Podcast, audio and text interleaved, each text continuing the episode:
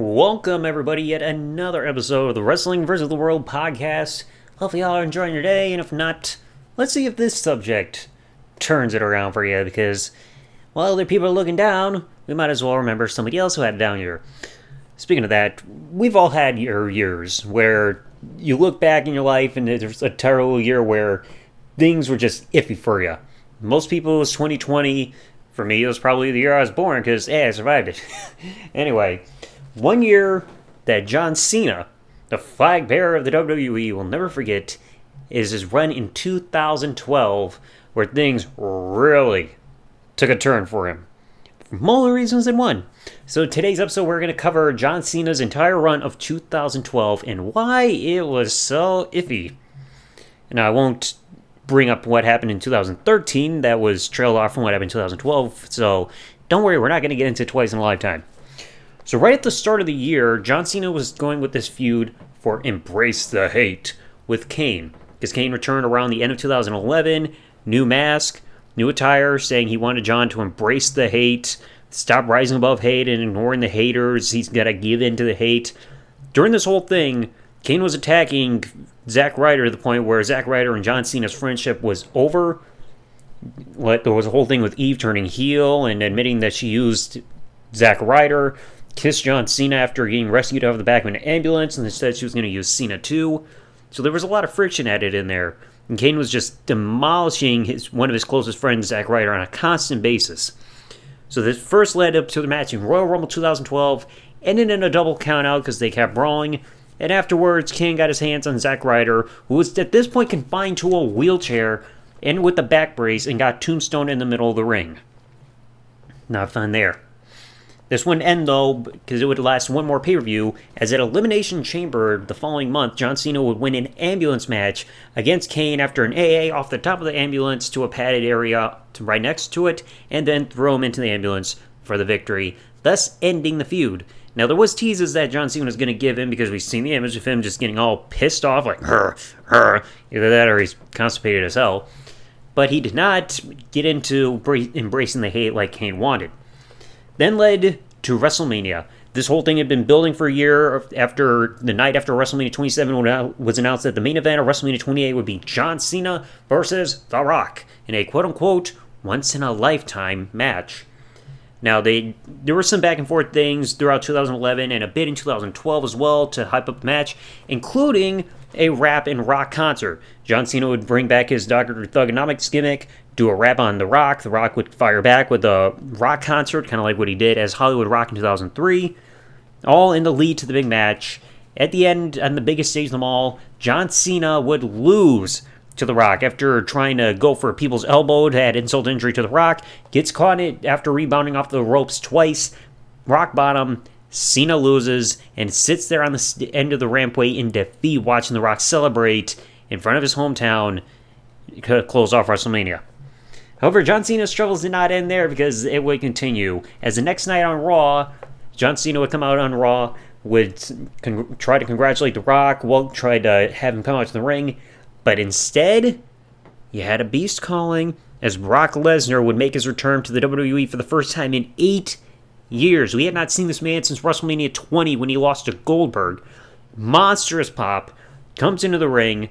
Seems like he's shaking hands with Cena, F5 instead and kicking the hat away, thus bringing the big match between Brock Lesnar and John Cena at Extreme Rules. It was announced that Johnny Ace was behind him trying to get signed. Big brawl ended up happening at the pay per view. Cena got busted open. They had the whole thing where the referee had to stop the match for a bit, seal up Cena's wound because can't have blood. That's not PG. yeah, but anyway, Cena would win the match after hitting, having his chain that he had wrapped around his fist to Brock Lesnar's head, and then hit the AA onto the steel steps for the victory. Now, a lot of people have criticized this. There have been conflicting rumors on why this was done. Maybe it was done for Brock having to give back to the company because of the way he departed. But at least we can say with the, at least with Brock, the only reason Cena won was because he had to use the steel steps for the win. Afterwards, Cena, who seemingly had one good arm, announced that he was going to take time away from the company. But that was a whole freaking lie, as the next night we saw him out on Raw, arm in a sling, and it was also announced that day in real life that Cena had filed for divorce from his wife. Which would also kind of tail into what happens the next year. So Cena is bragging about the fact that he beat The Rock and he's happy and everything, but then starts his next program, one that everybody remembers as being one of the worst main event pay per view main events ever, and that was against Mr. John Laurinaitis, the Executive Vice President of Talent Relations and the General Manager of both Raw and SmackDown. I got this raspy voice because I bow down and deep throat Mr. McMahon. You know that guy. Just announcing that. And over the limit, you're going to have a match against me.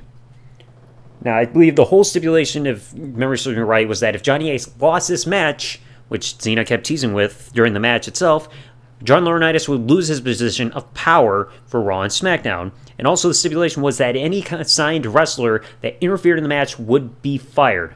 Before this pay per view, the Big Show was actually kayfabe fired for mocking John Laurinaitis' voice, and Johnny Ace did not accept his apology afterwards. So, we got a no disqualification match between Cena and Laurinaitis. Cena just spent most of the time just fooling around, making Johnny Ace look like a fool, mocking him on commentary, dumping trash on him, water all over him and everything. Then out came the Big Show. Get ready for an AA on John Laurinaitis thanks to the assistants, but then knockout punch. Down goes Cena. Johnny Ace gets the win.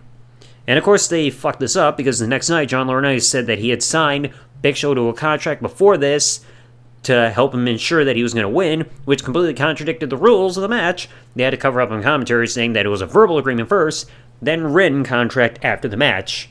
So, yeah, nice little cover up there. So we had another bit of a brief revisiting of the Cena Big Show feud. We seen it back when Cena was in the big card, especially on his rise to the top leading to No Way Out in a steel cage match, where if Cena won, then John Laurinaitis would be fired once and for all. Vince McMahon was there ringside. He was there on the Raw before the pay per view, getting everything hyped up. At the end, Cena would get the victory by escaping the cage or the top. And then, as Cena had John Laurinaitis on his shoulders, ready for the AA, he heard John Laurinaitis, "You're fired." AA through the table, John Laurinaitis is finally out of a position of power on both Raw and SmackDown. But this was not the end of Cena, though, because he would only have one more positive note for this year, and that was the following pay per view and Money in the Bank. He would win the All Stars Money in the Bank ladder match to become Mr. Money in the Bank. And he would also end up becoming the second man to announce his uh, intended cash in, as the night after on Raw, after the main event, he announced to CM Punk, who was the WWE champion at the time, that he would cash in the Money in the Bank contract the following week on the July 23rd, 2012 edition of Raw, which was Raw 1000.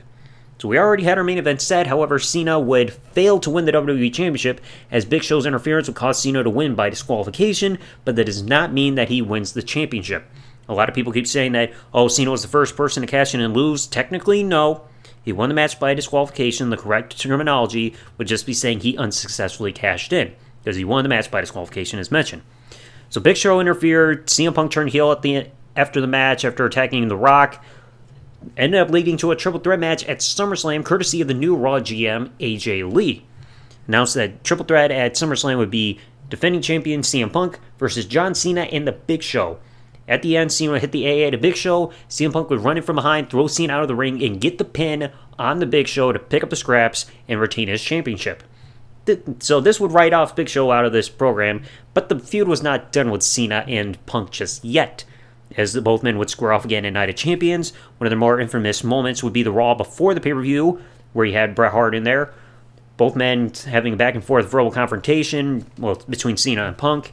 Cena even just screaming at him and getting all pissed off about his attitude towards the fans, I mean WWE champion, even saying a phrase in French saying, "You th- you say you're going to win at a champions, but I'm just going to kick your ass." So both men finally had their match in Night of Champions. At the end, it would end up in a double pinfall draw as Cena would get a German suplex to CM Punk off the middle rope. Both men's shoulders were counted down. Match is a draw, and of course, by stipulation, a match that ends in a draw like that, the champion always retains. And of course, Cena would try to argue with it, saying, Don't I get something? But would get laid out with the WWE Championship title shot to the face afterwards. And a bit of a nice note there in this match as well. CM Punk hit the rock bottom on John Cena at add insult injury to remind him that was a move that took him out at WrestleMania 28. And also, the next night on Raw, I remember this very vividly. Paul Heyman came out with referees, showed a fan cam footage from a different angle about how the match ended, showing Cena's shoulders were down. But of course, it made a reference saying that, ironically, the WWE that footage would end up being taken down off YouTube, probably by John Cena. Which of course got under my skin because that was around the time WWE was going on a mass copyright spree back in 2012. So we know it wasn't Cena, it was WWE. Anyway, so then afterwards, Punk is going into a feud for Hell in a Cell, and it's not known if he was going to face John Cena or Ryback, but of course it couldn't be Cena just yet because he had surgery on one of his arms to get some bone chips out of his elbow, so he was temporarily sidelined, and Ryback would end up getting the title shot at Hell in a Cell instead. This would not sideline John Cena for that long, as he would have his next pay per view match in a triple threat at Survivor Series, defending champion CM Punk, himself as a challenger, as well as Ryback. At the end, Ryback would hit the shell shock at the conclusion of the match on Cena, Ryback would get taken out of the match and attacked by the debuting Shield, triple powerbomb through the announce table, taking him out, and CM Punk would crawl over to get the pin on, on John Cena to retain the WWE Championship. After this, AJ Lee would end up having to, in storyline, step down from the new general manager position of Raw after it was announced that she was involved in a scandal, an apparent affair with somebody within WWE. It was claimed that it was actually John Cena as Vickie Guerrero was conspiring to get her fired from her position, saying that she is unstable to be in the posi- in her position of power. Even show cam uh, security camera footage from inside the hotel, showing that AJ Lee went into the hotel room with John Cena to say that they're having an affair. AJ stepped down. She got emotional, started to kind of get attached to John Cena, leading into TLC. Then Vickie Guerrero also, for the pay per view, announced, because after being pressured by Vince McMahon, that Cena would have a match against Dolph Ziggler at the pay per view in a ladder match for Dolph Ziggler's Money in the Bank contract. At the end, Cena seemed to have won the match. However, AJ jumped in the ring, tipped over the ladder with John Cena on it to throw him out of the ring, helping Dolph Ziggler climb the ladder and retain his contract, with AJ's motivation saying that she felt that John Cena did not requite or kind of reciprocate her feelings, feeling that she was used this whole time and decided to align herself with Dolph Ziggler, and her uh, crazy gimmick went a little bit further. So that you see right there, folks, that was a messy 2012 for John Cena. Embrace the hate, double count out match with at the Royal Rumble with Kane, won the ambulance match, lost to The Rock, needed steel steps in a chain to help beat Brock, lost to Johnny Ace, got him fired, failed his Money in the Bank cash in, and lost to SummerSlam, Night of Champions, Survivor Series, and TLC. 2013 would be a turnaround year, but 2012 really showed that it was a downfall booking for him, especially when you had multiple pay per views in a row where Cena was losing, and one of them, of course, being one of the worst main events in pay per view history. So, anyway, folks, that is going to conclude it. Let me know what you guys thought in the comment section below about John Cena's run in 2012. I'm sure we can all agree it was crap. that goes without saying. So hopefully you all enjoyed today's episode. If you did, leave a like, comment what you thought, subscribe, the bell turned on, or whatever services you all are checking this out on. And I'll catch you all in the next one. Thanks for watching, everybody. Like, comment, subscribe. Peace out, and good day, everybody.